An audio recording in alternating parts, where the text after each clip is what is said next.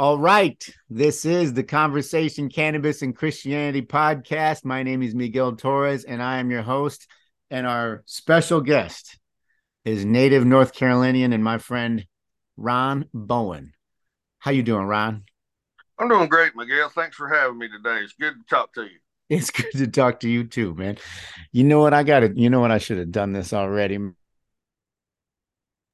I didn't do it, and I got to set your audio up here, man. My mistake. There we no go. No worries. There we I got go. time. We're all set. So, like I said, native North Carolinian and my friend Ron Bowen. And uh Ron and I be- both met in the U.S. military, serving in the U.S. Coast Guard. We overlapped in a place called Wilmington, North Carolina. And um, here we are now, both retired. And we talked about doing this when we were working together in North Carolina. We talked about doing this exact thing. So we're going to do it. so, Ron, uh, you know, what made you want to go into the military, period, man? Oh, my goodness. We're going to go way back. Yeah. Um, well, honestly, um, my dad was a elementary school principal. My mom was an elementary school teacher. They were dead set on me going to college because that's just what you did. And after four and a half years of, you know, me doing college the way I was doing college, uh, I grew up enough to know I was wasting my time and their money. So, uh, without telling them, I dropped out of college and uh, enlisted in the Coast Guard. And um, we were sitting at the dinner table. I'd come in for the weekend, and Daddy said, "Well, Ronald, uh, it's about the end of the semester. How your grades going to be this semester?"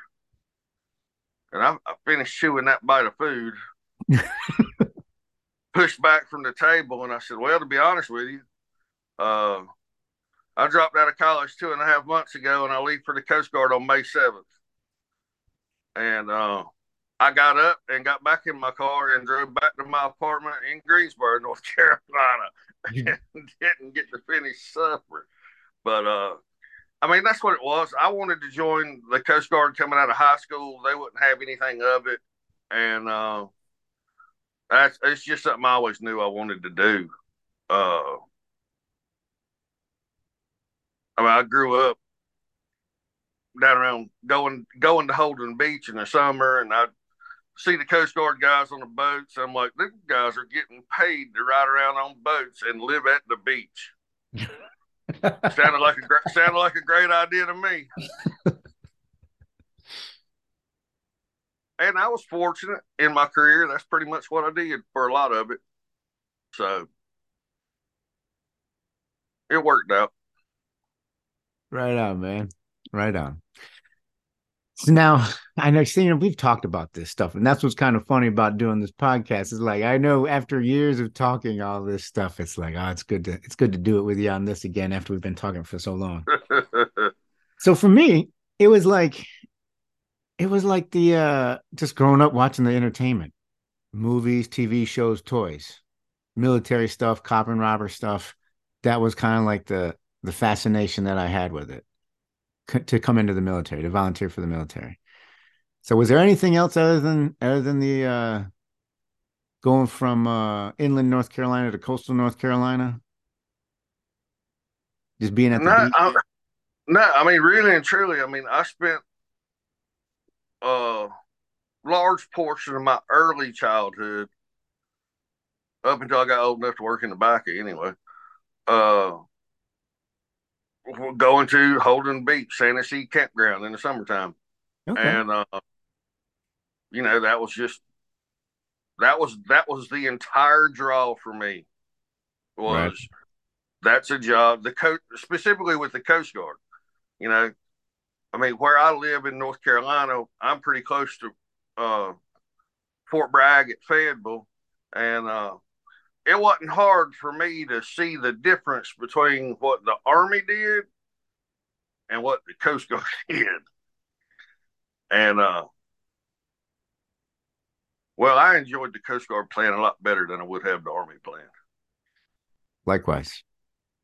I checked it out too, and I'm, I'm, I'm, nothing against it. It's just nothing against it, but yeah, they're. No, it, for me and my personality, it, it would it. The choice was it was pretty clear. Right on, man. Right on. And when you did, did you know what you wanted to specialize in? Like, or did you already? Or did you did you come about that after you after you volunteered and, and enlisted? Oh, I I knew both. A little bit both. This is this is more dumb kid stuff, man. I understand. I went to the recruiting office in Greensboro, North Carolina. And back then, there were no posters in the recruiting office of, you know, 378s and 270s and 210s. Back then, the only the only thing on the recruiting office wall was uh 110s 87 or back then 82s uh motor lifeboat 44 footers you know cool stuff. And i was a you know 22 year old youngin and i had for whatever reason asked the recruiter I'm like well who runs those boats? And he went what do you mean runs them i'm like well who's driving them and he went a boat boatswain mates are driving them. And I went, well, who's in charge? He went, well, the boatswain mate's in charge. And at 22, you just think you're supposed to be in charge of everything. So I, I made my decision. I'm going to be a boatswain mate. I dig it. I dig it. If I had it do over again, mm, probably been a rotor head. Why? What do you mean? Why? Yeah, it's why? Different it's a different Coast Guard, dude, altogether. I worked uh, before my first tour as a warrant officer. I was at Aviation Training Center Mobile, and uh, there's just something nice to being home more nights than you're not, and when you're not home, being in a hotel room somewhere. Uh, and yeah, they I mean they have to make their deployments aboard ships as well, but you know. They take off in one ship like they're on the beach in Puerto Rico, you know what I mean?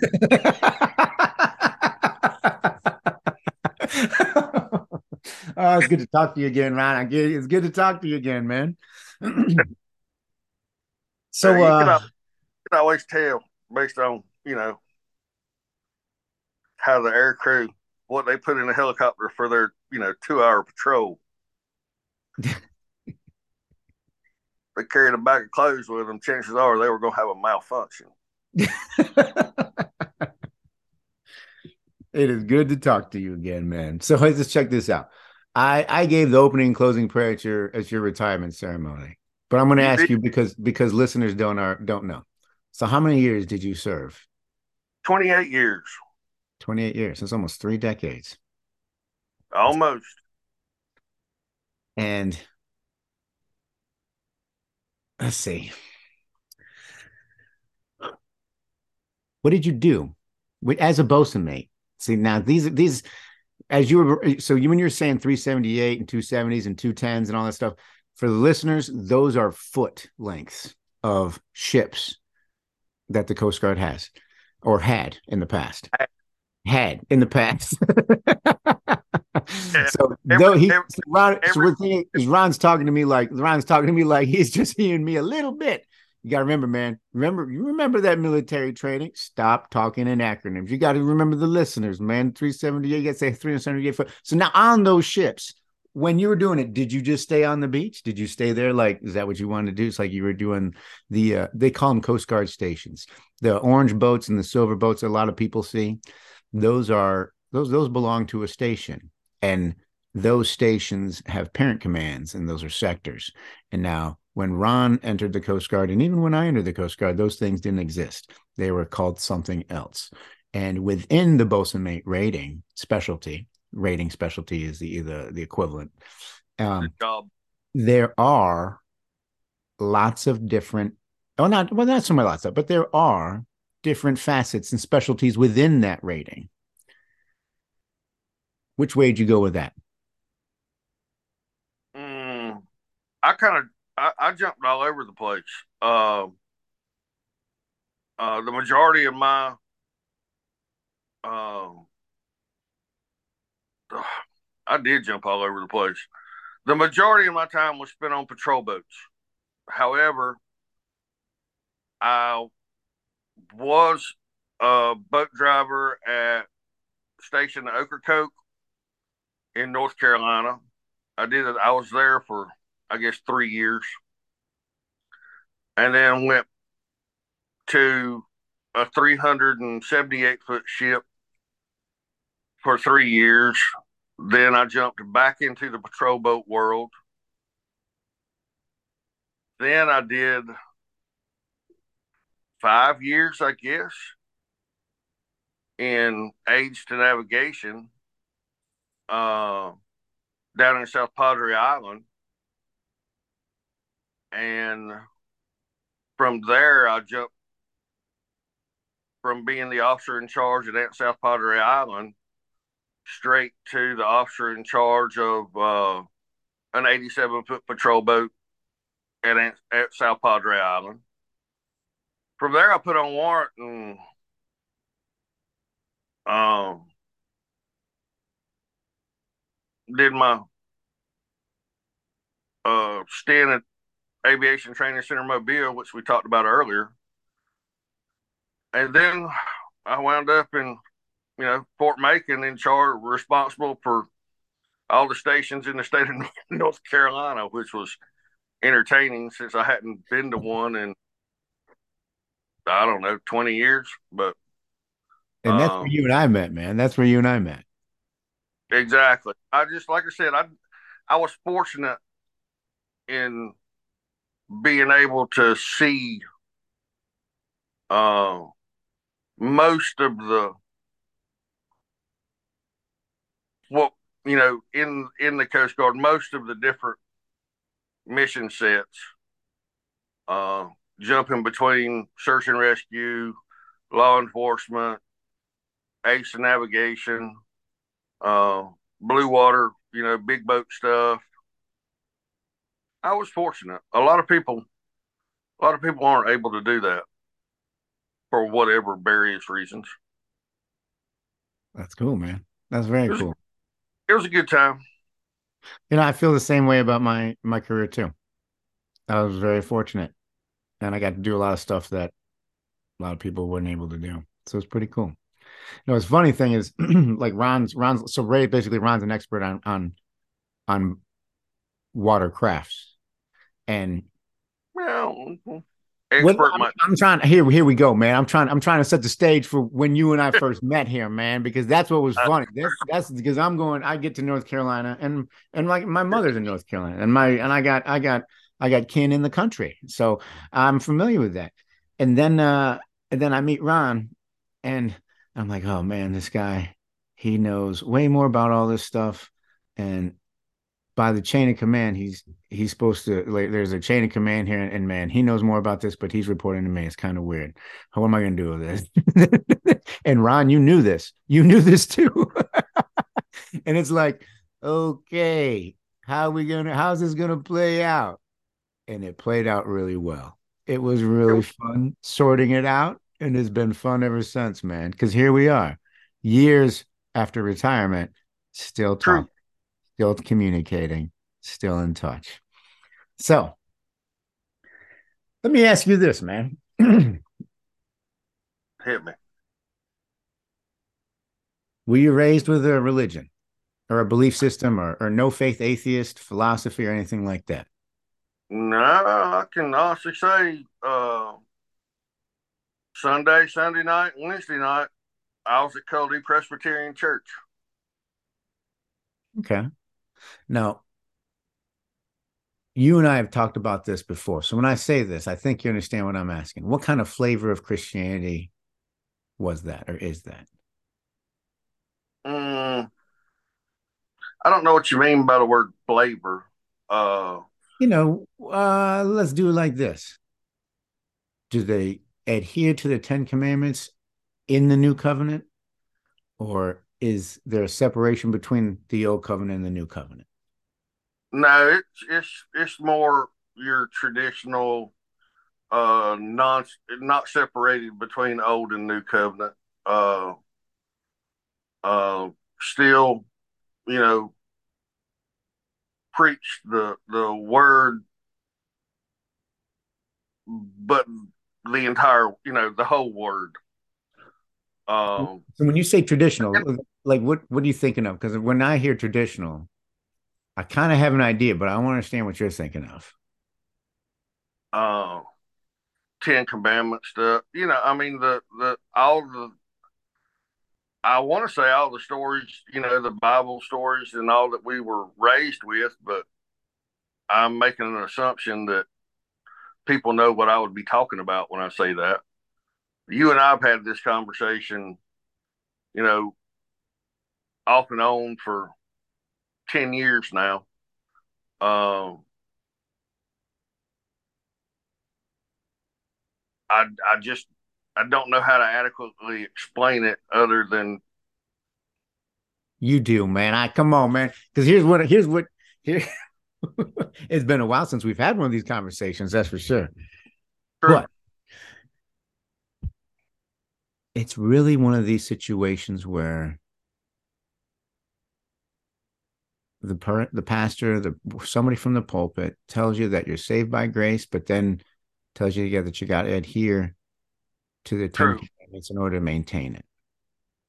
Something like that. True. Something like that. And I understand that that's kind of that's pretty common. That's pretty common. It's pretty common, unfortunately.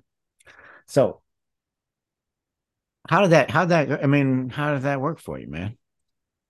Oh well, it's like it's oftentimes confusing, uh, and I imagine it is for a lot of people with uh, believe knowing, believing, being taught Ten Commandments, and then the the the grace side of it, which to me is you know relatively new. And by new, I mean I probably hadn't been exposed to that uh, probably until I met you back in North Carolina. To be honest with you, um, you know I bounced around in the military. Uh, and experienced different churches and denominations and uh you know with the I usually migrated between you know a Presbytery and Baptist and you know in Mobile Alabama I was at the Presbyterian church South Padre I was at the Baptist church and uh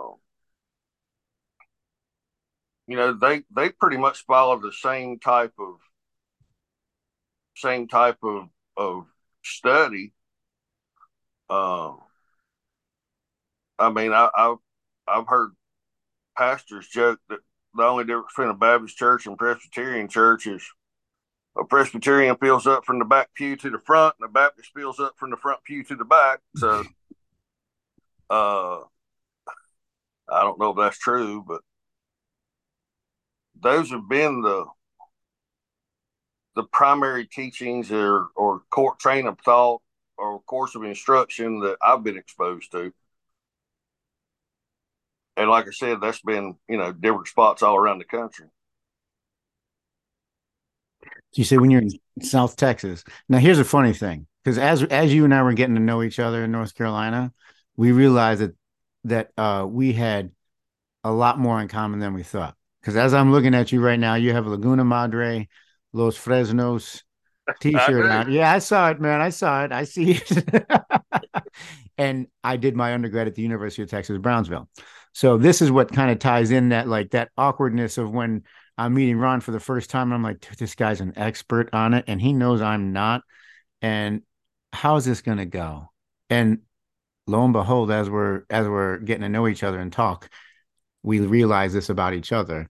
And then we're talking about places in the Rio Grande Valley that we are both know. And I just got back from there.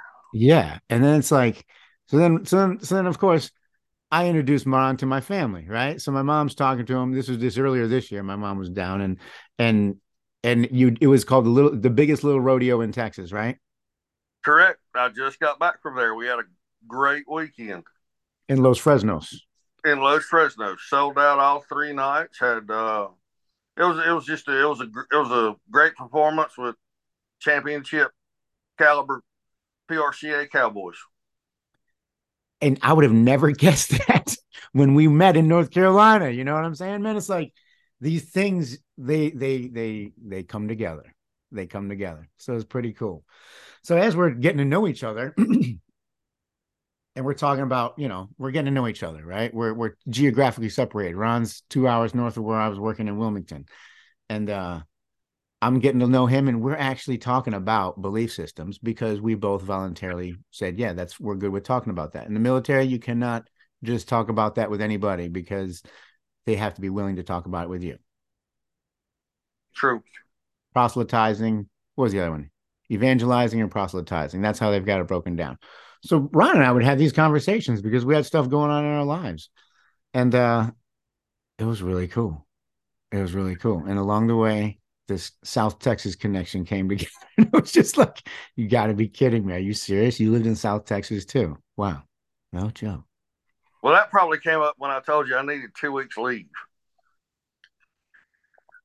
Because that's, that's, what right, I did. Yeah. To go to the rodeo, yeah.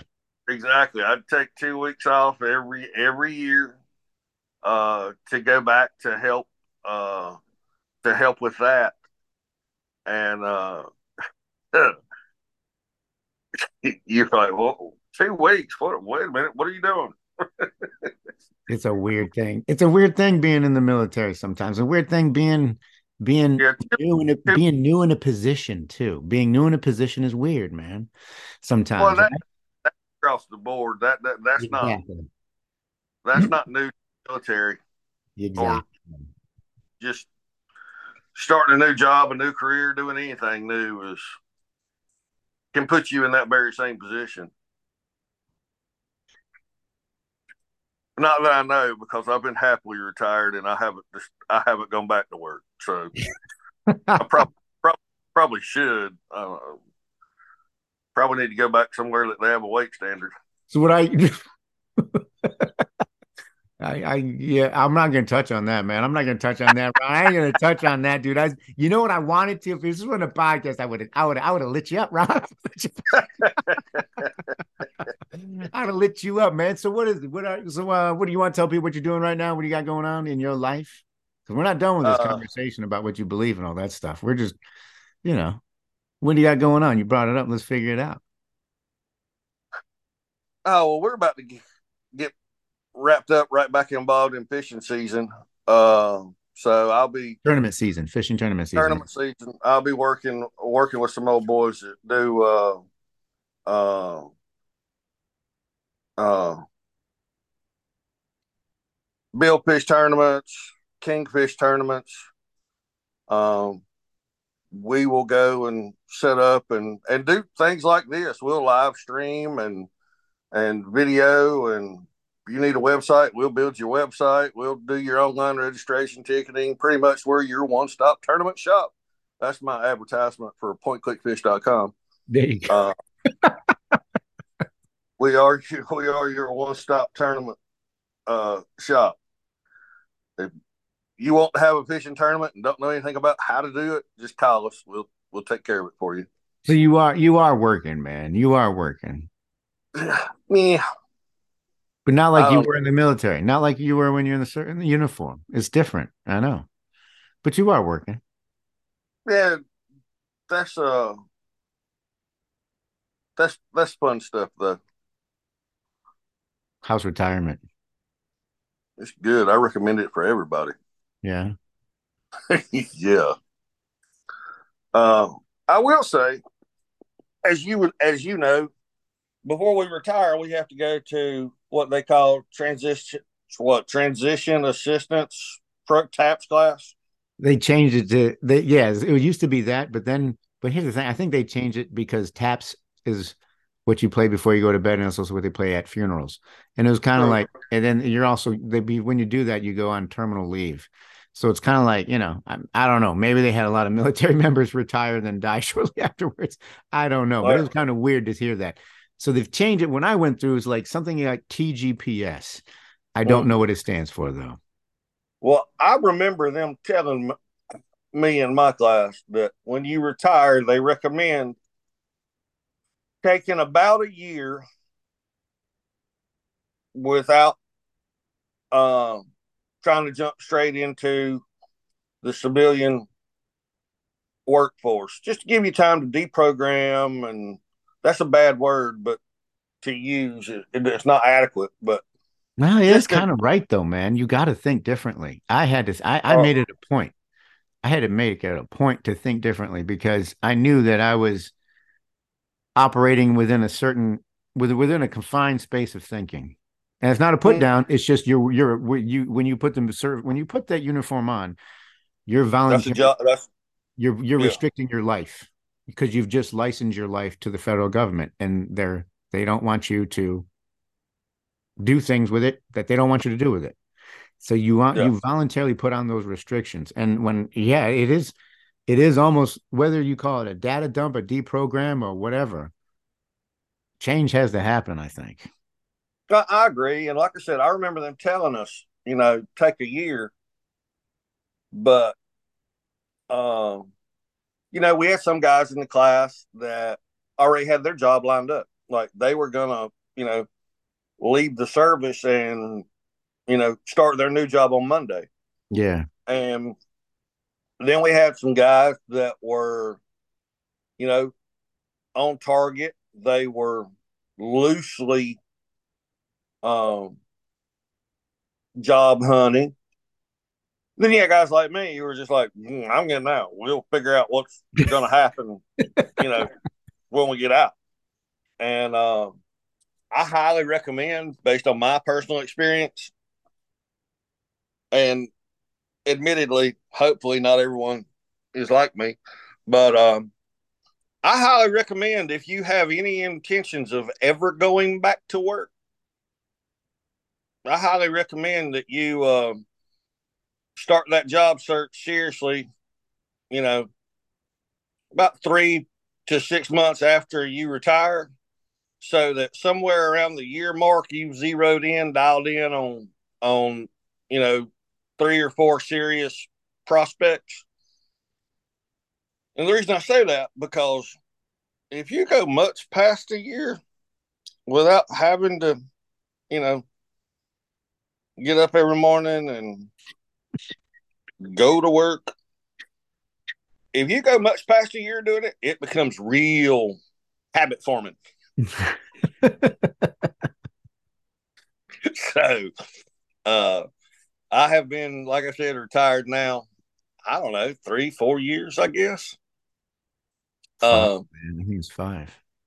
Yeah, maybe so. 18?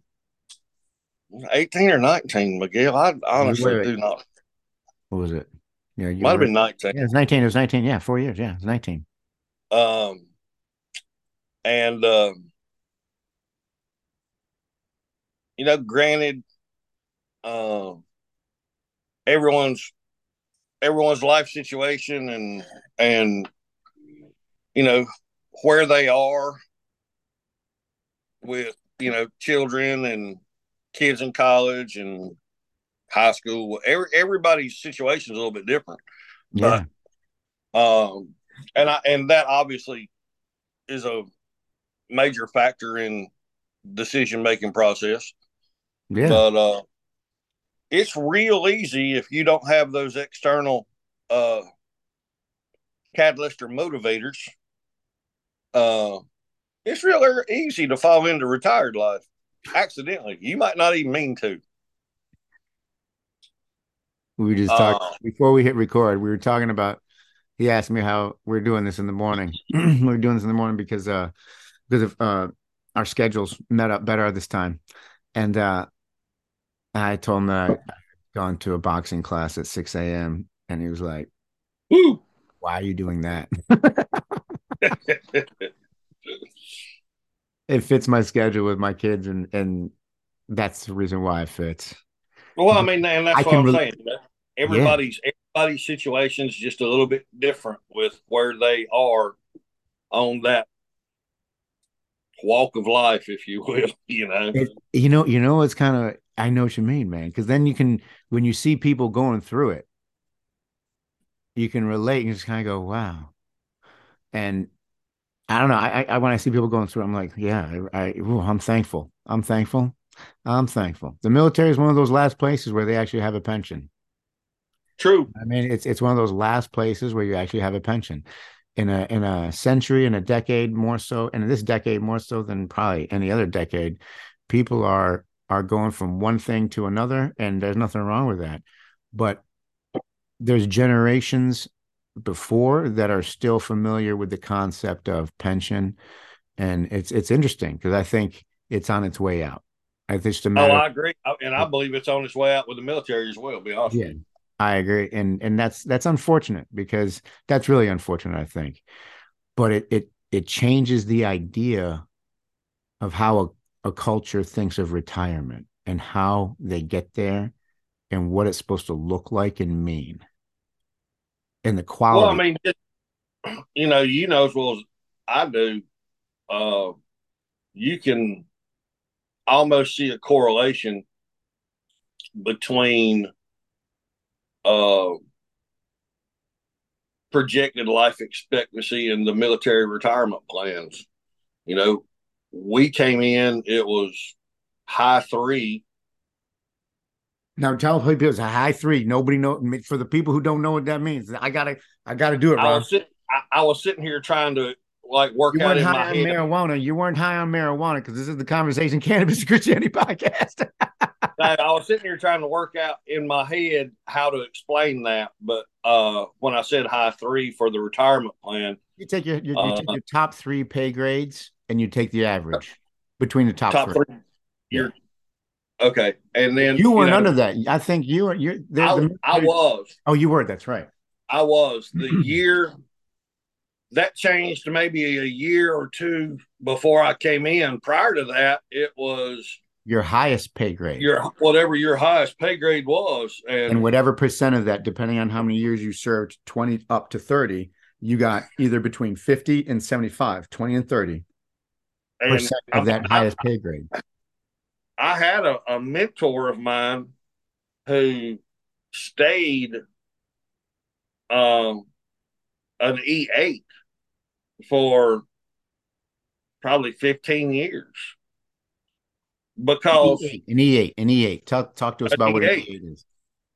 Uh, it's the enlisted pay, scale, enlisted pay scale, you know, E1 through E9. Uh, he was a senior chief.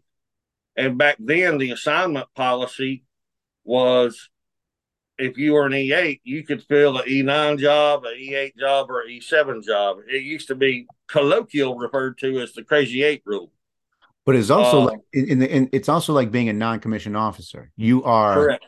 you are at you're you're in the you're one of the you're you're one rank away from being an E9, which is a master chief. Correct.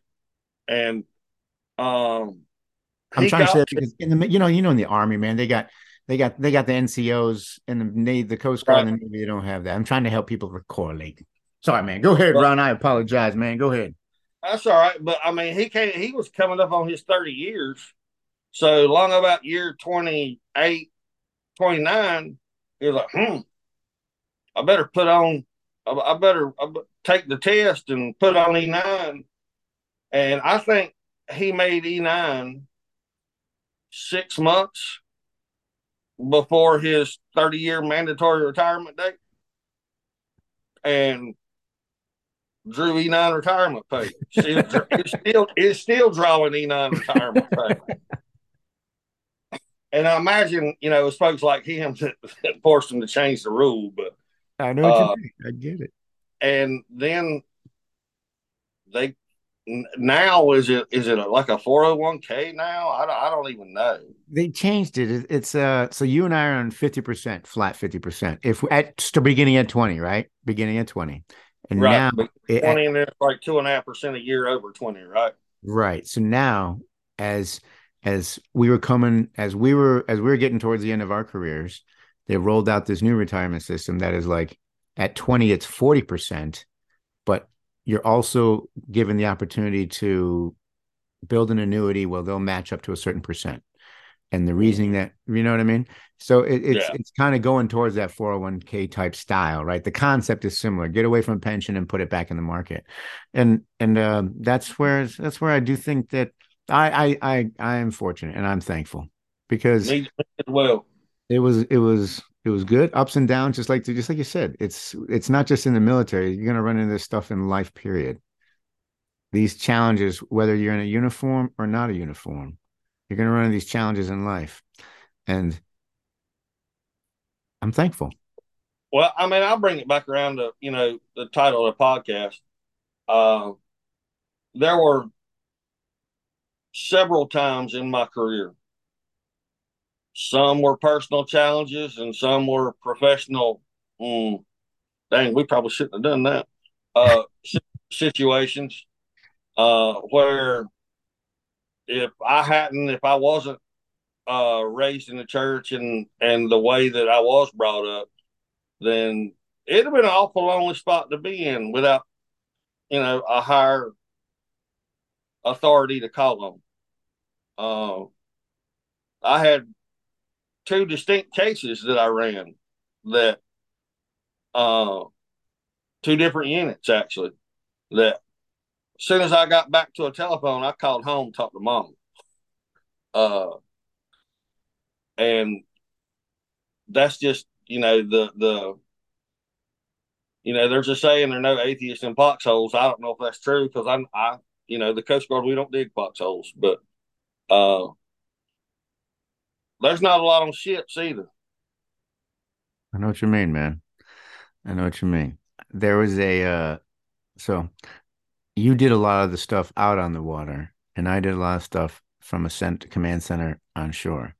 And I remember being in St. Petersburg, and uh, there's a person left a suicide note, and they took their boat and they said they're just going to drive off out into the water, out in the out in the Gulf of Mexico and uh, we have to find them because their loved ones notified us, and we got to find them. We got to figure out where this person left from, what time they left, and we have to try to make an educated guess about which direction they're going. It's pretty crazy when you think about it like that. That's search and rescue. That is search and rescue. And that's why they call it an art form, because you're literally a detective with life and death on the line and a lot of people and resources moving to try to find you when you need help. It's yeah. pretty amazing. It's pretty amazing thing that people volunteer to do that. People volunteer to do that. It's crazy stuff. And uh, so here's what happened with this guy. We had we found his truck and trailer at a boat ramp because we found we we we did a lot of detective work. You know, you got to you got to you got to ask. We were interviewing his family, like, wait, where does he normally go? And uh, so we find it, and we just make a guess that he's just going to go. If he's going to kill himself, he's probably going to go straight out. And we guessed right. We had the right guess. We didn't have the exact right time though. So here's what happened. The guy ran out of, he changed his mind and wanted to live but he ran out of gas and couldn't get back to shore. He drifted into an anchored Russian vessel that was painting its hull. He was starting to turn hypothermic. They brought him in and he lived. Oh, beloved. And while we're doing that, me and a bunch of other people, men and women in this command center, and the people at the stations, and at the people flying the aircraft looking for this guy, they call him a controller. One of the people that's working in the programs that that does all this stuff. They call it a controller, and he says that was the hand of God because we all recognize that that guy probably should never have been found alive. No, probably not. But that's how it works. If your work's not done here, and our work isn't done. So now, during all many conversations, I'm going to switch gears on you. It's going to be a hard shift right here because I know it was kind of a heavy one, but we're going to shift gears, man. You native. Right, talk to me about talk to me about number North Carolina's number one cash crop. Tobacco, right? Well, in the old days, yeah. In the old days, yeah. What would you like to know about it? The service, the military service is changing. Tobacco used to be accepted. Not so much anymore. When we're yeah. it's not you can't you can't smoke or or um, use chewing tobacco like around anybody. Yeah, it's crazy, isn't it? It is. And I heard you say you when you weren't working the beaches of of Holden Beach, you weren't working there in the summer times and stuff and, and enjoying your summers there, you were working in tobacco. That is true. I worked in tobacco with family for well, it's funny. I used to say it was one of the reasons I joined the Coast Guard was to get away from that. And then lo and behold, in the summer, I come home and work in the back of my first couple of years in the Coast Guard. So, uh, uh, now, I mean, the, the, the state was built on it pretty much.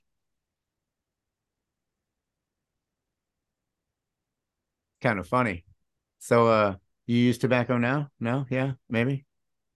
Mm, he says as he reaches for his spit cup.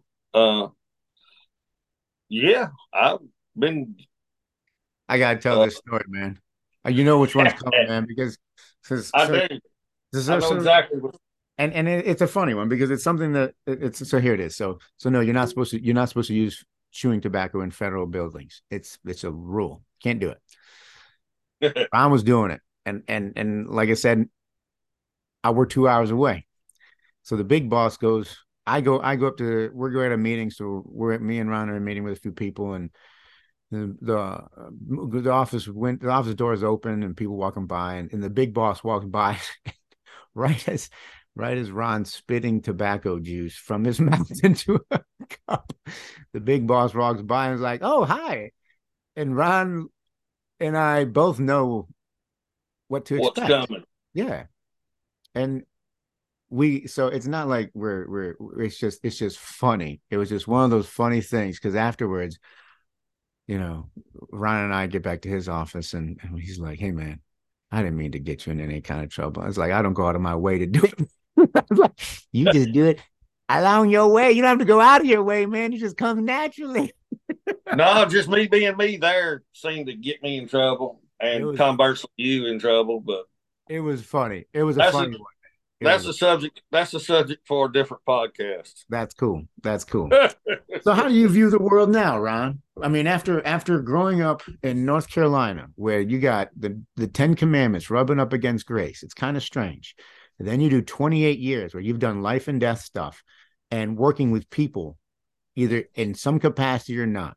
Life and death, families matter, people matter whether they're they're whether they're people we're helping or they're people that are in our organization or they're people that work with our organization or just anybody you meet. It's something about people that volunteer to help other people that makes it a little bit different. So how have you changed the way you view the world god jesus from then well to- it's, it's it's it's funny that you ask that question that specific way. Uh, and I know that was uh,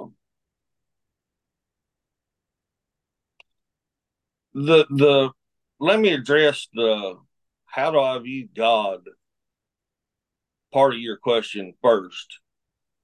And I think this is true with probably most people that were, you know, raised in Christianity um, quite possibly that were raised in any religion. Um, but the older you get, the more that you tend to, I guess, the more experiences you have, and the easier it is to realize just how little you control things. yourself, even though you think you are, and how easier it gets to appreciate that you know there is a God that is helping you out along the way because there's no other explanation for some of the things that you benefit from. And um, there have been things that have positions I have put myself in that I know for a fact. Uh, you know, you always taught me there's no such thing as luck. Uh, we did have a lot of those conversations, man. I don't believe the, in luck, and you kept saying lucky, unlucky, and I was like, I don't believe in luck, Ron. I, I know, and and I, I know you don't. Uh, and you know some of the stuff that I've, uh, uh, like I said, some of the positions I put myself in, yeah, luck ain't had nothing to do with that. That was divine intervention. Uh, so I mean, I guess that's when you ask me how I've changed and, or how my views have changed. It's just easier to it's easier to see when things go a certain way. It's, it's easier to give credit where credit's due than you know when you're young and you just think you're flitting through life. You know, um, how's my views on people changed? Oof.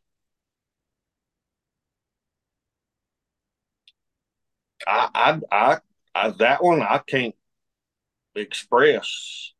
That's still hard to recognize. Uh,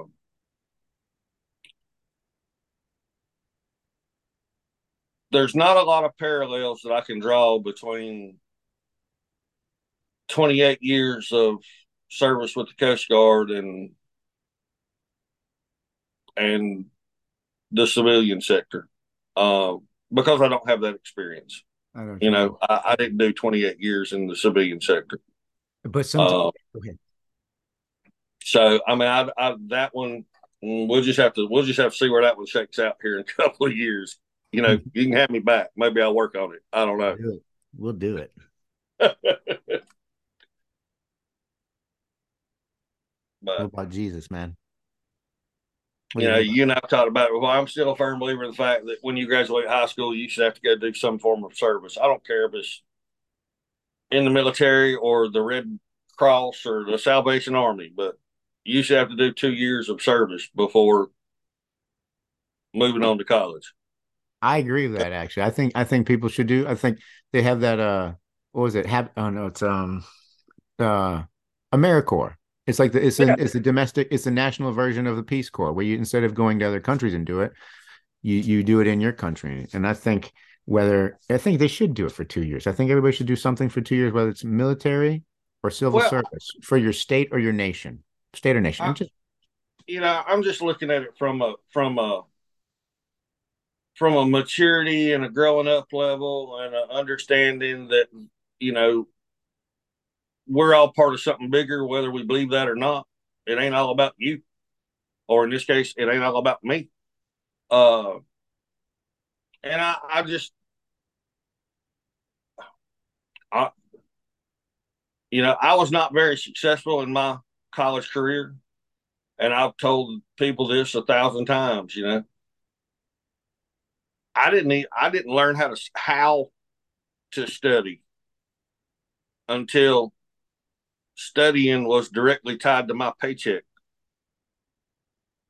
so that I could take the advancement tests and and improve my position. Uh, you know, up until something like that, I was immature, and you know, studying was so so what I could get a better, you know, letter grade. Mm-hmm. I was too young and immature and stupid to understand how that would translate. Hence my hence my Coast Guard career. Hey man, you had a good career. I'm dealing with that with my kids right now, man. And it seems it seems odd that they're doing it in elementary school, but I'm still dealing with it in elementary school. And I remember doing it. I remember doing the same thing when I didn't want to do that homework. I'd rather just play. I'd rather yeah. just play. I'd rather just play well, when I was kidding. I'm like, I get it, buddy, but I, I don't know, man. I'm dealing with it now, and it, it's weird doing it as a parent, man. Because I know you have a daughter too, and I know you've had to. It, it's it's strange along the way, man. It's like along the career, you have a family, you have children, things change, people pass away, people come into your life, we change, and I can relate to what you're saying. I was a late bloomer academically as well. I did not. I was not inspired. I put it like this, Ron. I wasn't inspired. I wasn't inspired academically for my K through yeah. 12 career. yeah, me neither. Uh, but I believe there's a lot of truth in the fact that you know there there there are specific learning styles for everyone, and we really don't use a process to zero in on what person matches what learning style so that you can teach in a way that they can understand and if you know, you've got a visual learner or a hands-on learner who's sitting in the back of the classroom listening to the uh, instructor, you know, talk about things. that kid might as well be outside playing football. I know they're not going to get anything from it, and we just, you know, I was kind of a combination of of, you know, hands-on and memorization uh, guy, but I didn't know that until I had to figure out how to retain information. And I didn't do that until retaining information became attached to my paycheck. I know what you mean. Yeah. You know, I think I, eat proper, I eat proper motivation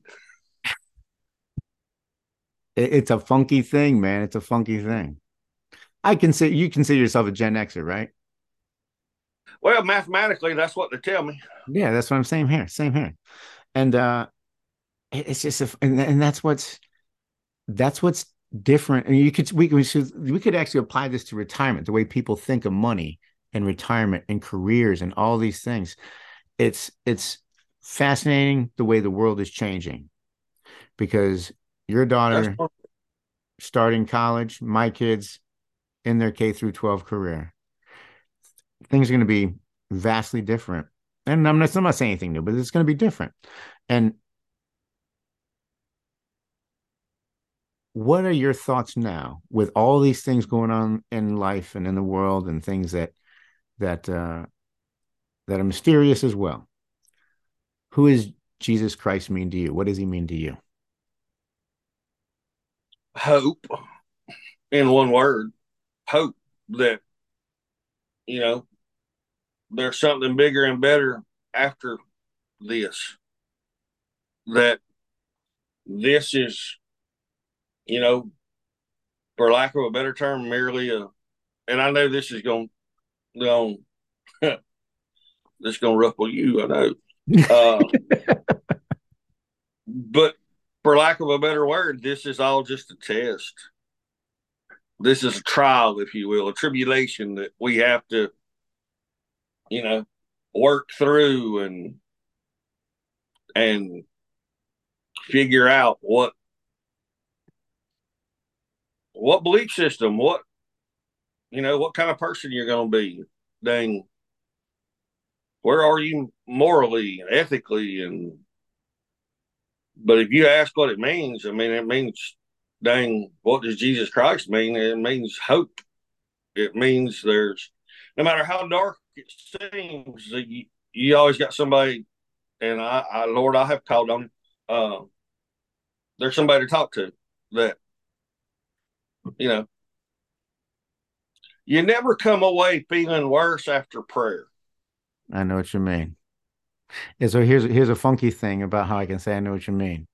I had a situation where it's like this person was just this person was my boss. And I was not wanting I was not digging it. I was put it like that. I was not digging it. I got you. And uh I couldn't sleep. There's I'm, I'm not gonna go to all the details, but we're doing we're doing an event and uh I had my I had a major car breakdown, like, and I had to I had an emergency, and I was like, "Hey, I got this emergency." This person was ununderstanding. You know, didn't understand. They just just didn't care. I was pissed, man. I could not sleep, and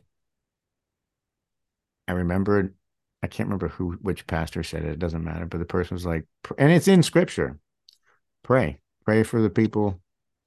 The scripture uses the word enemy. The guy felt like an enemy because he's acting like a jerk. But would I consider right. him an enemy? No, I wouldn't consider him an enemy, but I prayed for him. And shortly after that, I actually fell asleep. And when I woke up the next morning, it wasn't the kind of sleep where you're laying there pissed off and you you kind of go in and out of like that dozing and you wake up and you know you're not rested. I was rested. I was rested because I, I, I got a different vehicle and made that drive and we did the event anyway. And I agree, man. You never come away from prayer. You always come away from prayer better. Yeah, I mean, you just just and, and you know sometimes it's just you know voicing a problem out loud, um, and knowing that you know somebody's listening. Uh, whether you know, I don't know. It's weird. Uh, it's hard to explain, but the personal thing. I was talking about. It, I was talking about it with um, a couple previous guests. It's really personal. It's a personal thing, and and when it comes to it, when you said hope, I agree, man. Hope. The thing that that I had to learn along the way is that it's not just hope, but it's also love. Your maker loves you. And that's one thing that really made a difference in how I believe and trust that Jesus is who he says he is and loves me the way he says he loves me. And that's why it's important to draw out these when denominations tell you that you're saved by grace, but then put the 10 commandments on you because that's a burden that no one can carry. Only Christ could carry it. And that's why I find it. I mean, I understand churches, they want to have, they want their, they want their, their, their congregation to, to look, to be examples in society. But doing it with a mixture of covenants and fear doesn't produce that. The apostle Paul is clear about what that produces. It's it's the opposite. It's the opposite. It stirs it up.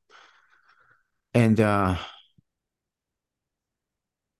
it takes some time to change the way we think. And then we put life and career and families and all that stuff on top of it. And we put retirement on top of that. And we're talking about changing changing the way we think, right? It's a it's a well, it's a, it, it's a it's a whole human being. It's funny your your your your thought train on that. Uh, damn, fired one of mine up. Uh, sorry. Um, but you know when you're talking about the Ten Commandments and you know how no one can can live up to that, and you know how the Apostle Paul said that you know, doing that kind of stirred things up. Uh, it was funny to me because it brings to mind that the quickest way to get a youngin to do something is to tell him he can't do it. You know, put that rule in place. That's the first thing he wants to break. And that led me to, you know, that's the the parent child relationship and that led me to a time in my life where um, things did not turn out the way I wanted them to. And I could not understand it. Couldn't understand how it happened. And pretty much got mad at everything and everybody, including God, for a while. And I finally, as will happen in those situations, ran into the right person who had a perspective that was made it all make sense to me. And he asked me one day, he said, uh, so what I'm hearing is you're mad at God. And I went, Well, yeah, I'll be honest with you, kind of am. And he went, That's all right. Be mad at him. He can take it. He said, How many times did you tell your mom and daddy you hated them growing up?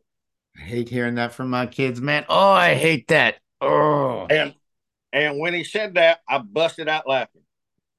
He went, It's no different. He said, The good Lord can handle you being a pestilent little brat for a while. If you want to be mad at him, be mad at him. And that made it all better. And it because again, it's the parent child relationship. Right. And a lot of times we overlook that. You know, a lot of times you overlook it. And that made it better. And I got over it pretty quick after that. Bunny, just how things, I don't want to use the word manifest, but how things work out. Come about, how they come about to work out. It's almost yep. like something like that. It's weird. Like you will, you will, you will you will run across the right person or the right tidbit, the right little piece of wisdom at the exact right time. And that's not an accident. I agree. Just not. That's cool. I agree. I agree. All right, man. So I'm I'm guessing, you know, I already know, but I'm going to ask you anyway because we got people who don't know you. You know what I mean? Uh, That's what's funky about this is that we know each other really well, but I still got to kind of you got to do that blend of our styles here, man. So, what do you think about life and death? You think there's a, a life after this death? You think there's oh, no there's not, oh yeah, yeah. So you think there's a payment due upon death? Say again. You think there's a payment due upon death? Oh, I think there's going to be an uncomfortable review of all the stupid stuff you did. I mean, it, it says it says that. Where does it say that? Where does it say? it says that. It's where does it say that, man? you know, okay, okay. Don't tell you. I'm not asking you to tell me, you know, like chapter and verse, but like, tell me what no. you're like, what it says. Like when you think of the scripture, what are you thinking it says? Like, other than all the stupid stuff you do, I'm gonna, I'm gonna thump you on the head for all those things. Once you get, once you get to the pearly gates, Ron. Once Ron gets to these pearly gates, I got a, a, a fresh rod and a fresh switch to to just whip him and beat him with everything that I, and he's gonna know oh i know which one's coming. What? If he what if if he's from the south there'll be a crabapple tree outside you'll have to pick your own switch. I don't know. I i mean uh like i said and like we've talked about that's one of the that's one of the conflicting, confusing parts of the whole right. That's why the whole matters. the whole thing. It's like, mm. that's why it matters. That's why it's like because I don't think there is. If if you if if you believe in if you've if you've consented to be loved by your maker, it's all done. It's already I've already been changed. The only thing that I need to do is believe it because that's where it's in scripture. I think I know what you're talking about, but I want to get an understanding. When I'll go back to that later.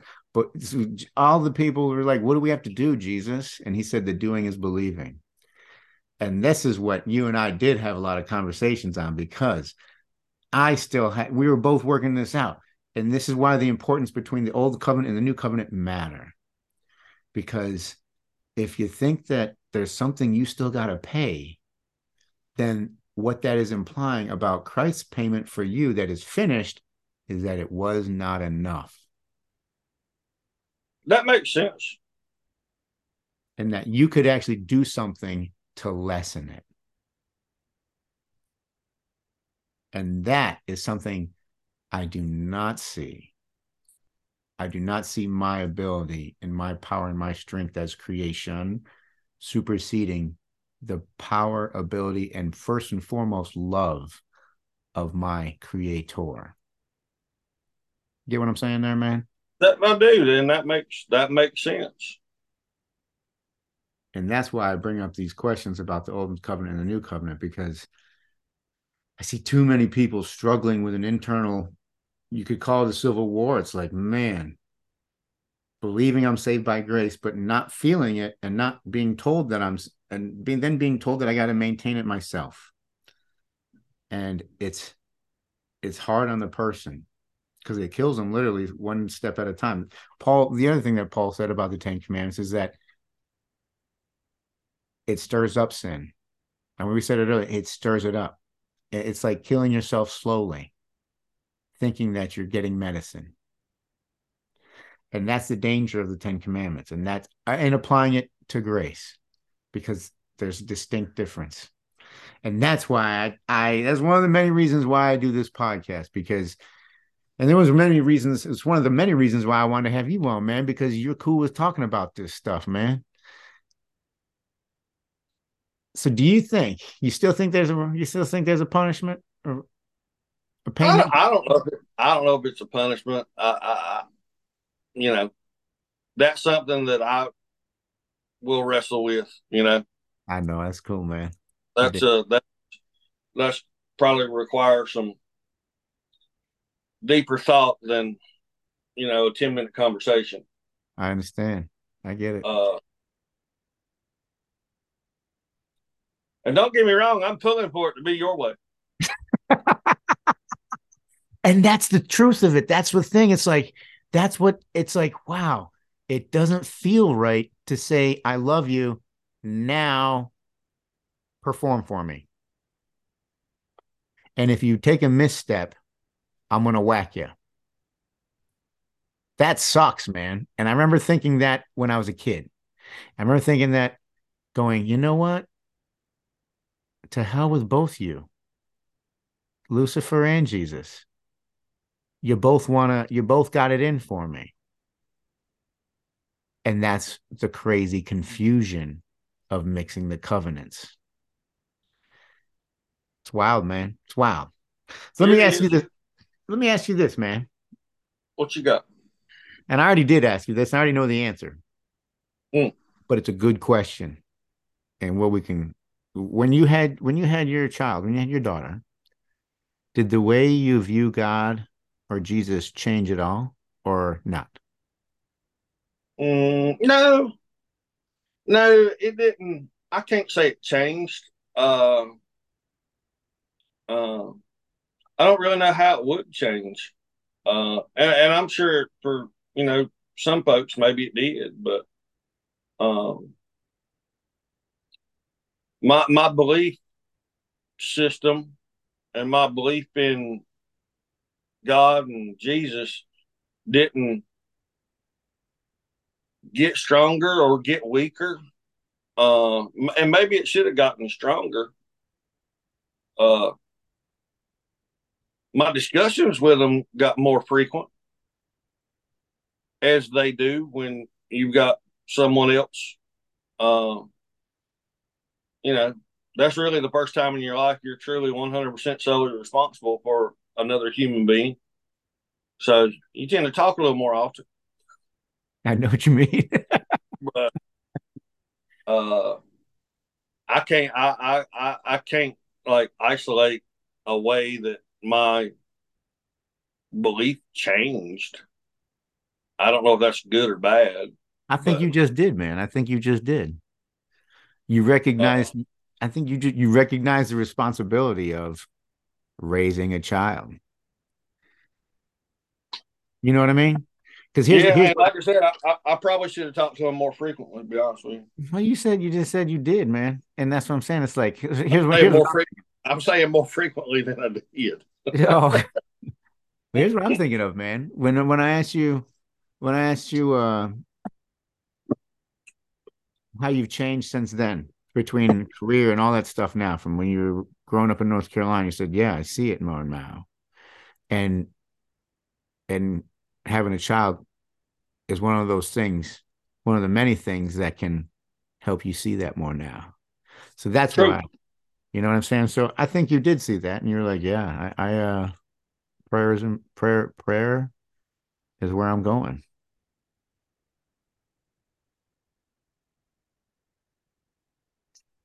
All right, man. Ron. What you got? Let's see. South Texas. The biggest little rodeo in South in Texas. You gonna, do it, you gonna do it in next year? Oh, well, till they run me off. Okay, right on. I, I've just I've got a lot of great friends down there who have I have leaned on uh, multiple times through multiple life changing events. Uh, most recently, you know, this rodeo. Um, you know, we lost mom in beginning of January. Yeah. And, you know, from a timing perspective, you know, this rodeo time of year, third weekend in February was was you know that moment to exhale and do something that you enjoy and you know the the the group of guys uh and just I won't, I won't even limit there just the the the whole group associate directors directors uh they're involved in that rodeo are all just top notch people, and it's a it's my Texas family. So, uh, and just through uh, odd coincidences of timing, uh, it's it it it seems like that you know through many of you know a lot of the dark times that I've experienced have have been picked up and brought back by that group of folks. Just I got a lot of love for those people. That's cool, man. That's cool. That is cool. So where's you going? What's uh? Where, did you already tell us where you're going for the first tournament? Where you going? With, with uh, no, we'll be we'll be in Hatteras uh, for our first event this year, I believe. Uh, when was that coming up? Let me see here. da, da, da, no. No. Oh, hang on. What you got, man? What's that? It's not that. So you'll be in Hatteras this spring. Correct. Uh, Lord have mercy. remember, this is, remember, this is a podcast, man. This is not just a phone call from me. uh, yeah, we'll yeah, we'll be in Hatteras the second week of May. So you got to go to the bathroom. You need to go to the bathroom while we're doing this. You got to go to the bathroom. no, I'm good, man. I'm good. No. Well, you asked a question. I was trying know, to be as, as factual as I could be for you. oh man, that's good. That's good. Pardon this. Pardon this slight interruption while Ron checks his calendar. oh, that's good stuff. All right. All right, man. So you know what? This is a good way to help uh help introduce you to I don't want to say the world because I'm not introduced you to the world. People already know you, man. But to the listeners of this podcast, this is a good way to introduce you there, man. Well, well, bless their hearts. Is this the first time you've done a podcast? No, it's not the first time I've done a co- I mean, as a guest, and not not as a host, but as a guest. Oh, as a guest, yes. Okay, as a guest. All right. It's a little different, isn't it, man? It's kind of it's like as you're doing, it's kind of like, huh? It's a little different. It's cool. Gotta be gotta be honest with you. Yeah. Being a guest, being a guest is easier than being the host. It's a little bit, yeah. You think so? You like yeah, I, I, just have to answer questions. I don't have to come up with them. That's true. That's cool, man. All right, man. Anything you want to tell anybody about anything? Nah. No, just you know, the only the, the biggest things that have and you you know me uh, there are those that would put me more in the pessimist phase than the optimist phase. Uh, my daddy would say it's the realist phase uh, i.e reality driven and the one thing that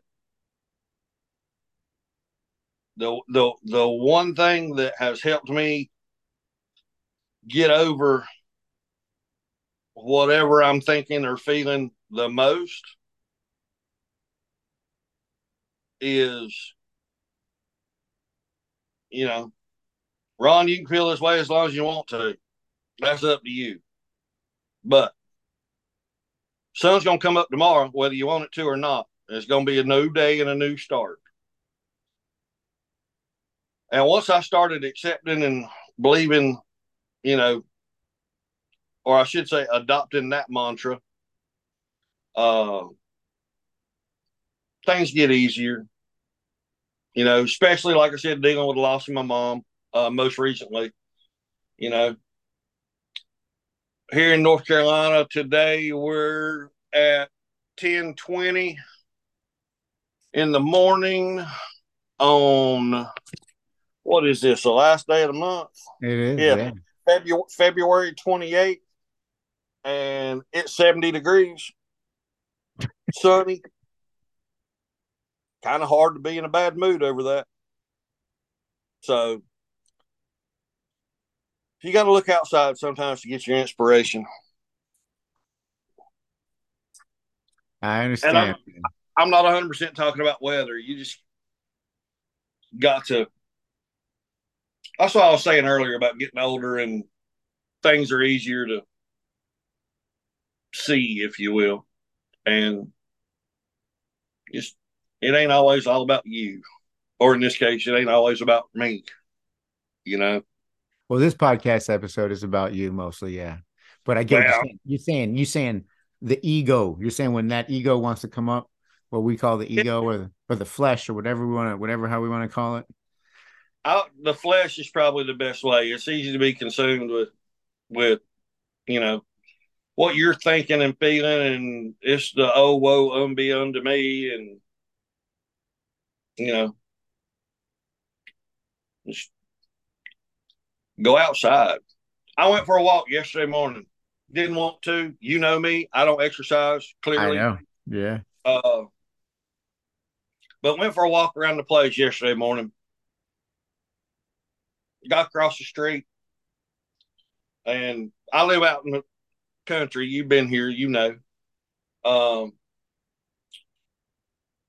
and I'm muttering to myself, you know, I got a doctor's appointment next week, so I, I you know, I got to be able to tell him, you know, that I walk. So, uh,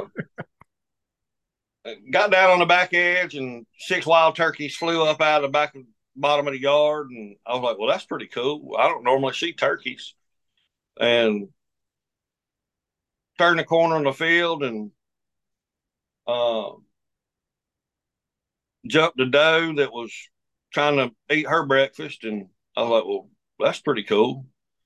I don't normally see that, and you know, I mean, sometimes you just gotta stop and appreciate the things that you, you know, don't normally get to see or experience. I don't know. It tends to make your day better. At least it does for me, anyway. And no, that's cool, man. That's cool because I already I, I had an idea about that, but it's cool to hear you say it the way you did. What's that? Go outside, go for a walk sometimes. Because man, I tell you, you know what it's like to have a, a child. It's like they start to fight and stuff like that, and it's kind of like, man, it can it can consume you in a way that is intense, but not permanent. And sometimes it's good to just go outside and go for a walk. Yeah. Just no, I didn't get up and do it this morning, but oh man, the reason why it's fresh on my mind is because my boys have been going at it for a little bit, and you know it comes and goes. It just comes and goes. There's sometimes where they're just nagging, nagging at each other, and sometimes it's like it's not as good. We're coming out of a spot where it was just it was it was just not fun, and it's like, oh, phew. and during those moments, I'm thinking about what as you're talking, I'm going, yeah.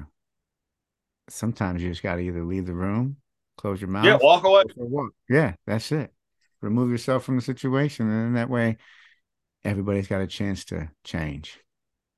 And and at the end of the day, with your boys, they're brothers. They'll figure it out. I know, man. I know. And and the funky thing is, is I didn't grow up with brothers, so it's kind of like I grew up with a younger sister.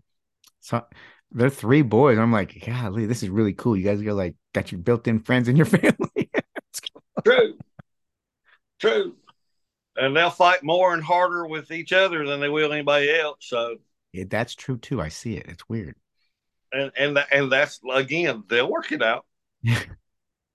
like I've told you before, it takes a strong man to raise strong men. And, you know, your boys have a good role model. They'll turn out fine. But yeah, they're going uh, they're going to, you know, there might be a stitch or two involved over the course of their childhood. Oh boy. Mm. I know. I know. That's cool. I love you too, Ron. I love you too, Ron. I love you too, my friend. Love you, brother. All right. This is the Conversation Cannabis and Christianity podcast. My name is Miguel Torres, and I'm your host. And our special guest is native North Carolinian, retired U.S. Coast Guard Chief Warrant Officer, and my friend Ron Bowen. Love you all.